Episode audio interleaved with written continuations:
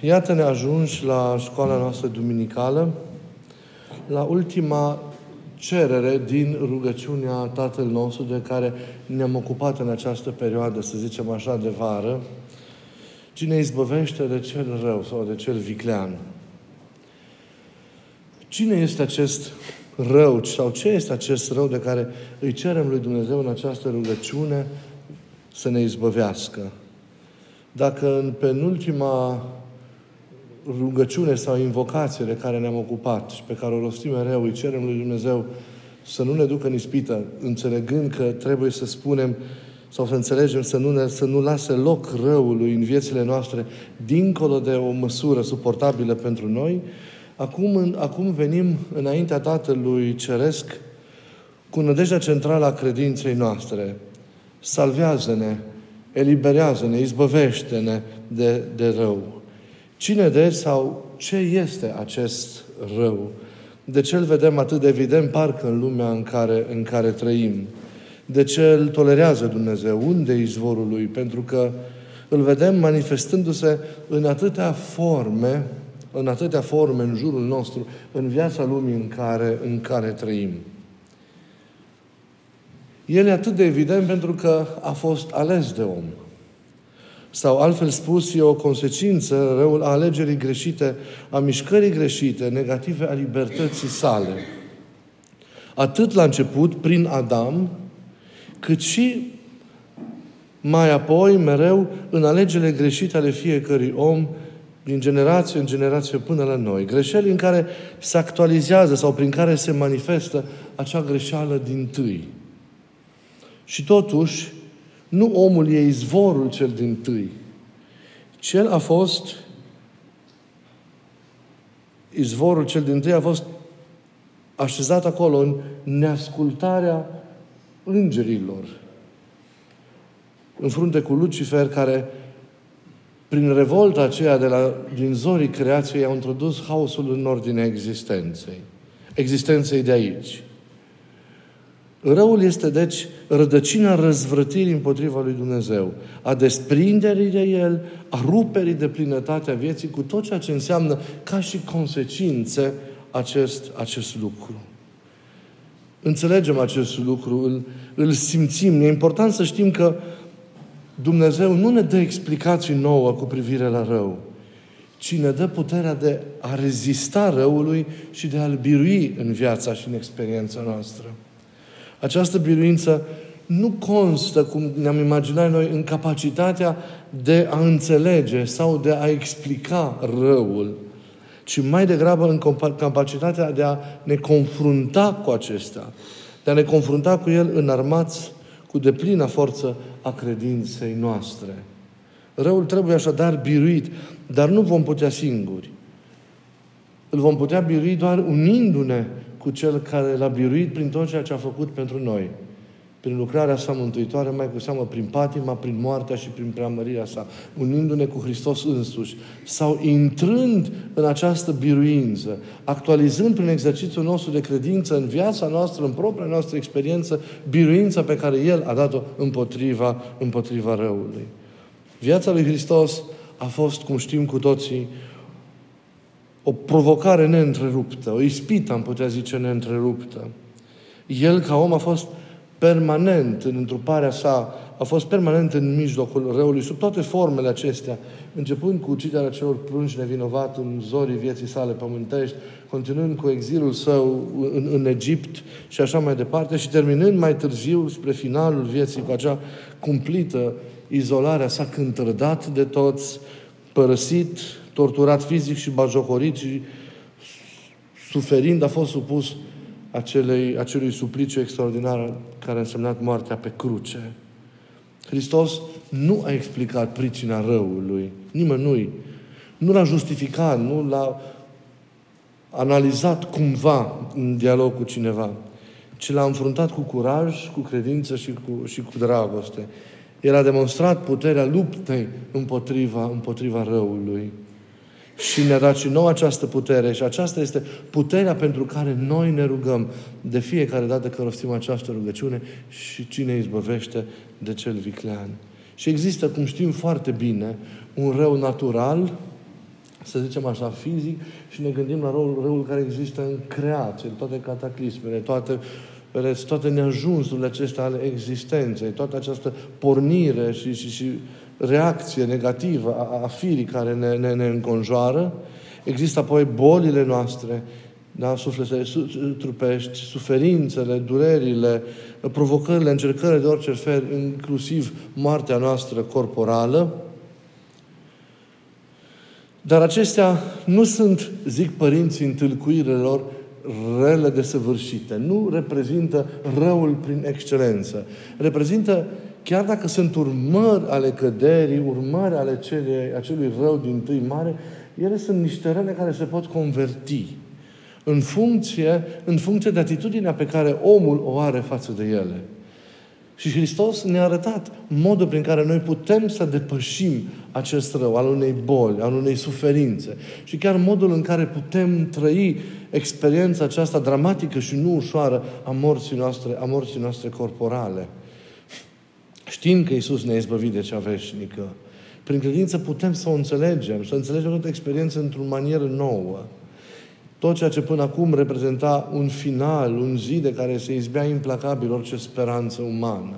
Toate aceste lucruri care reprezentau cumva un capăt de drum și un sfârșit al, al, al bucuriei, iată, ele pot să devină o pricină de nou început, o pricină de, de, de, de, de viață nouă, trăită în Harul lui Dumnezeu, un motiv de binecuvântare și de sfințire a vieții, un drum al Harului.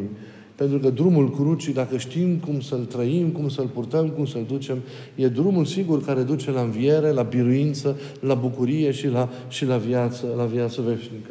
Așadar, pe o suferință din aceasta fizică, noi putem să cădem și să ne zdrobim, dar în același timp pe ea ne putem ridica ca pe o treaptă pentru a ne apropia mai mult de, de, de Dumnezeu, știind că Dumnezeu lucrează în mijlocul încercării, în mijlocul suferinței extraordinar și iubirea Lui lucrează într-un mod unic dacă știm cum să purtăm această, această cruce. Așadar, această categorie a răului nu, nu rămâne rău până la capăt, ci poate fi, poate fi transformat.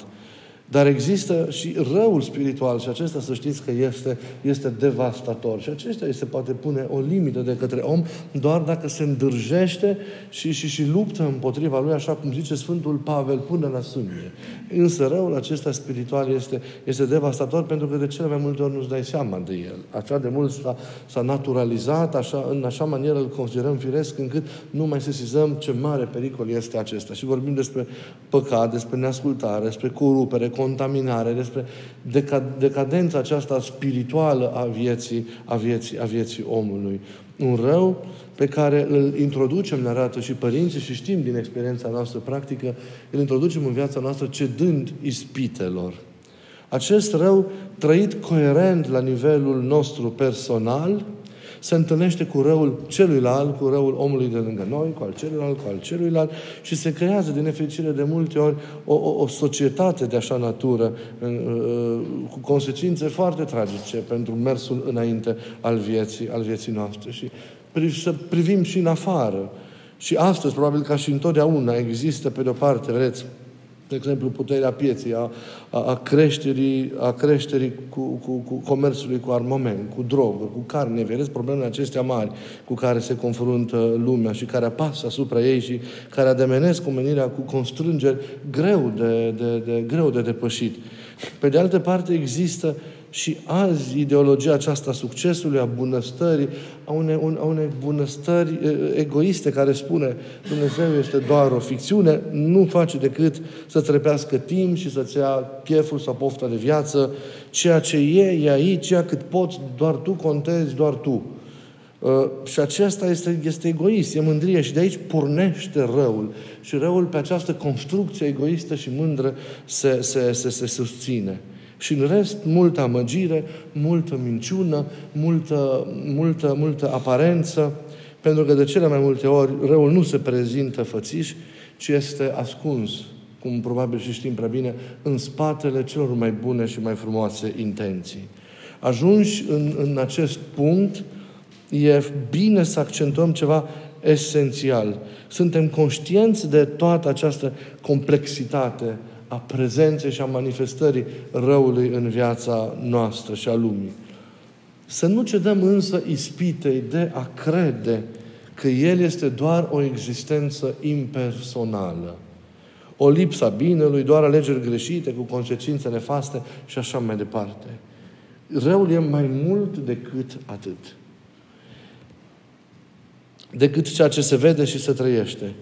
Nu e deci doar o forță impersonală, răspândită, împrăștiată așa prin lume, ci este o persoană. Vorbim de o tragedie personală, de tragedia unei opțiuni, a unei decizii asumate de, de, de, de bunăvoie, cândva în zorii existenței. În spatele acestui rău general, pe care putem să-l numim cum dorim noi, se află însă cineva, nu ceva, e cineva. E răul ca existență personală, ca existență concretă. Cel care, cum știm prea bine, e mereu în spate, dar niciodată nu se arată, nu se descoperă nici pe sine și nici intențiile sale. Vrea să ne dea impresia că El nu există, când de fapt El este păpușarul, El este Cel care este în spate. Și zicea un gânditor contemporan, Denis de Rougemont, că cea mai mare ispită a diavolului este să te facă să crezi că El nu este. Și El niciodată nu este. El nu e. Câte vreme Domnul este viața, existența, este Cel care e prezent mereu, El este absența asta.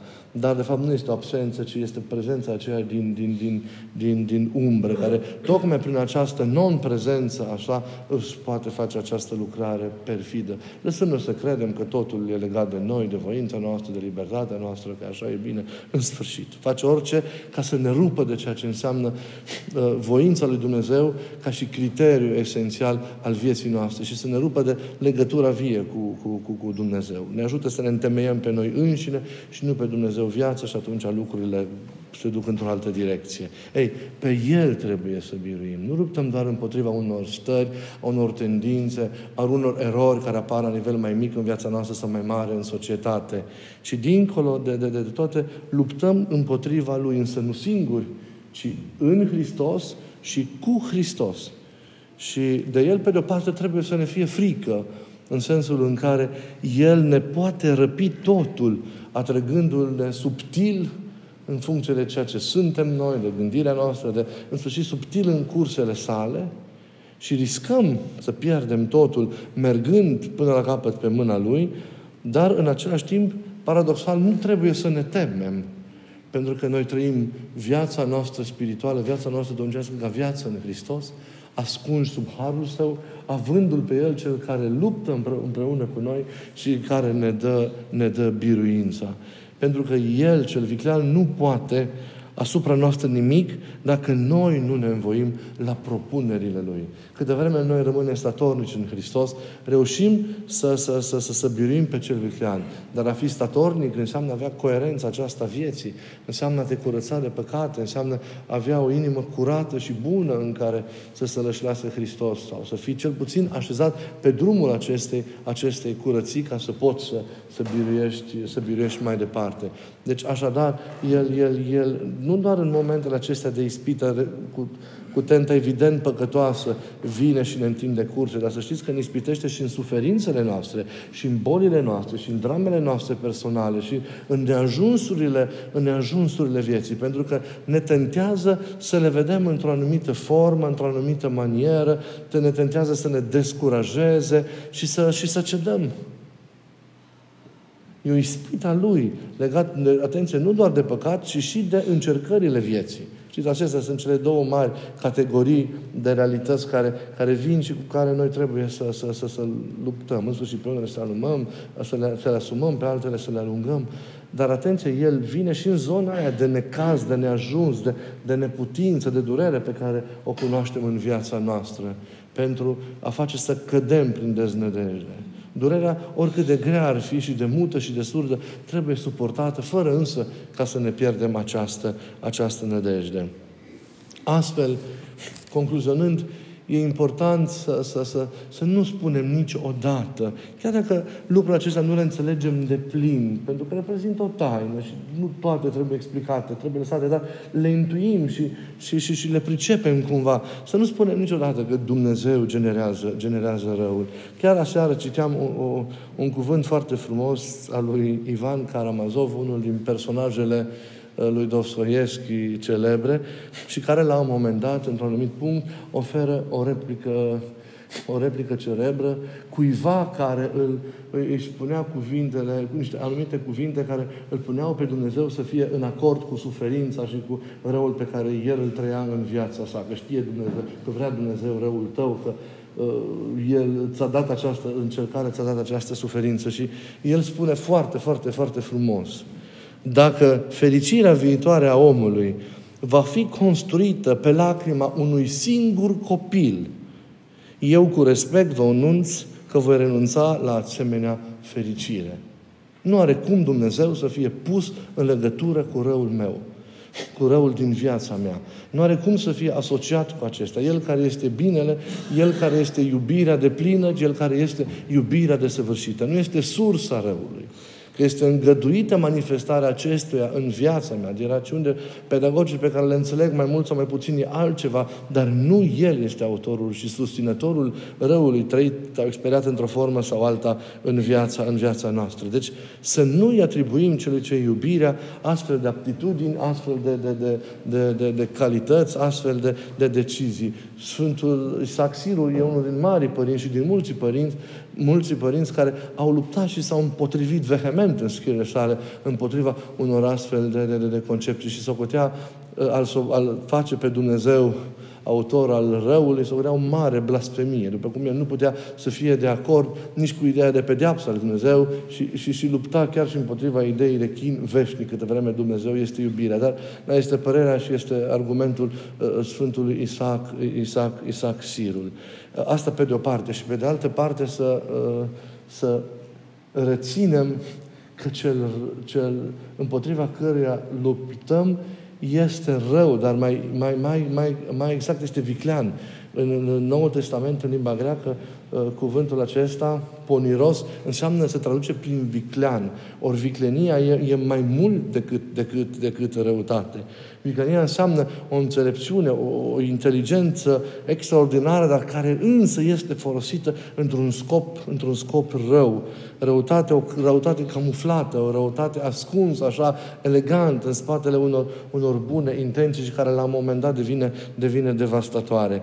Ne este asociată adesea viclenia cu perfidia, cu ipocrizia, cu falsitatea, cu perversitatea, cu șiretenia, tertipul și oricare alte manevre iscusite prin care se caută cumva uh, uh, înșelarea, dar și biruirea, biruirea cuiva. Ei, uh, se naște, evident, din mândrie, din conștiința unei, unei false superiorități. Îmi place, am notat aceea, Părintele Arsenie Boca îl numea pe, pe, pe diavol vrăjmaș milostiv și prieten viclean. La un moment dat mi-a plăcut. Mi-a plăcut asta. Așadar, el este cel viclean. De aceea și în, în, în uzanța liturgică la noi din comunitate vom folosi, când rostim rugăciunea Tatăl nostru la final și ne izbăvește de cel, de cel viclean, pentru că este termenul cel mai potrivit care îl arată și îl înfățișează pe cel rău în lucrarea, în lucrarea lui. Și în al treilea rând, să conclu, tot făcând parte din concluzie, să nu uităm să ne împotrivim. Să nu facem târguieli niciodată cu cel viclean. Să nu îngăduim prezența lui nici măcar provizorie în viața noastră. Să nu existe un interimat din acesta între tot felul de stări și de episoade din viața noastră în care noi am colaborat cu el. Cum zicea Părintele Paisia Gheoridu, să nu-l împroprietărim în inima noastră. Inima noastră să rămână mereu deplină lui Hristos. Dar nu uitați că El vine înspre noi, atras fiind de ceea ce e în noi și îi aparține Lui. Câtă vreme noi mai există patima, mai există păcatul, mai există tot felul de mișcări din acestea pătimașe care sunt ale Lui, care țin de felul Lui de a fi, El va veni mereu înspre noi, atras de ceea ce îi aparține. De aceea, acest, cu acest verb metaforic a, a desproprietării se cuvine a fi împlinit în viața noastră. Diavolul trebuie scos efectiv din lăuntrul nostru. Și îl scoatem luptând împotriva păcatului, patimii, rezistând ispitelor, asumând crucea, așa cu înțelepciunea pe care ne-o, ne-o arată Iisus și însoțindu-ne cu El în toate. Asociindu-ne cu Iisus, reușim să biruim și să ne ridicăm peste toate provocările care, care vin. Asociindu-ne cu El, intrăm în biruința Lui și cu adevărat vom putea și noi să zicem că suntem izbăviți de cel viclean. Dar până atunci, El rămâne o provocare. Nu trebuie să ajungem acum să avem, să existe în viața noastră o demonomanie. Ispita aceasta de a vedea dragi și curse deschise pretutindeni, deși ele sunt multe. Nici nu vreau să credem în păcatul acesta că, ei, da, el și el o poveste, e undeva, dar nu, nu-l trate, îl tratez ca și când n-ar fi. Pentru că este o altă cursă pe care el, în subtilitatea lui, ne-o, ne-o întinde.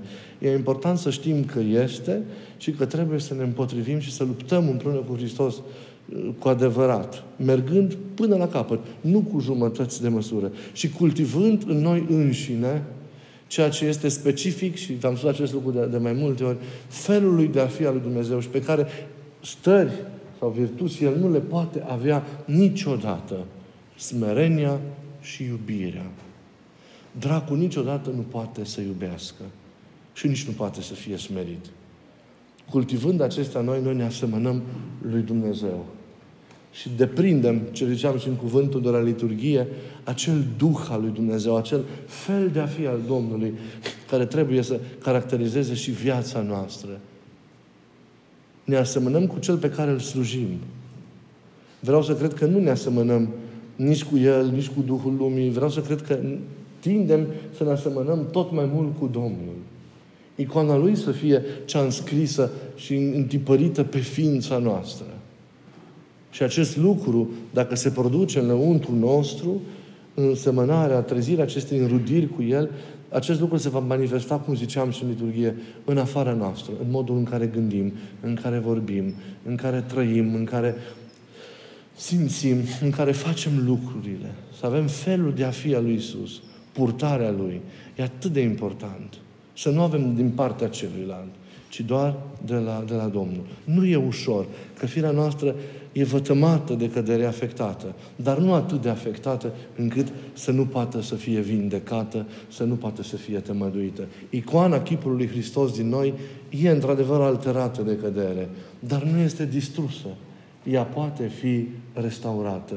Să restaurăm icoana lui Hristos din noi, pentru ca noi să fim, să, să, ca noi să ajungem să strălucim așa cum am fost la început.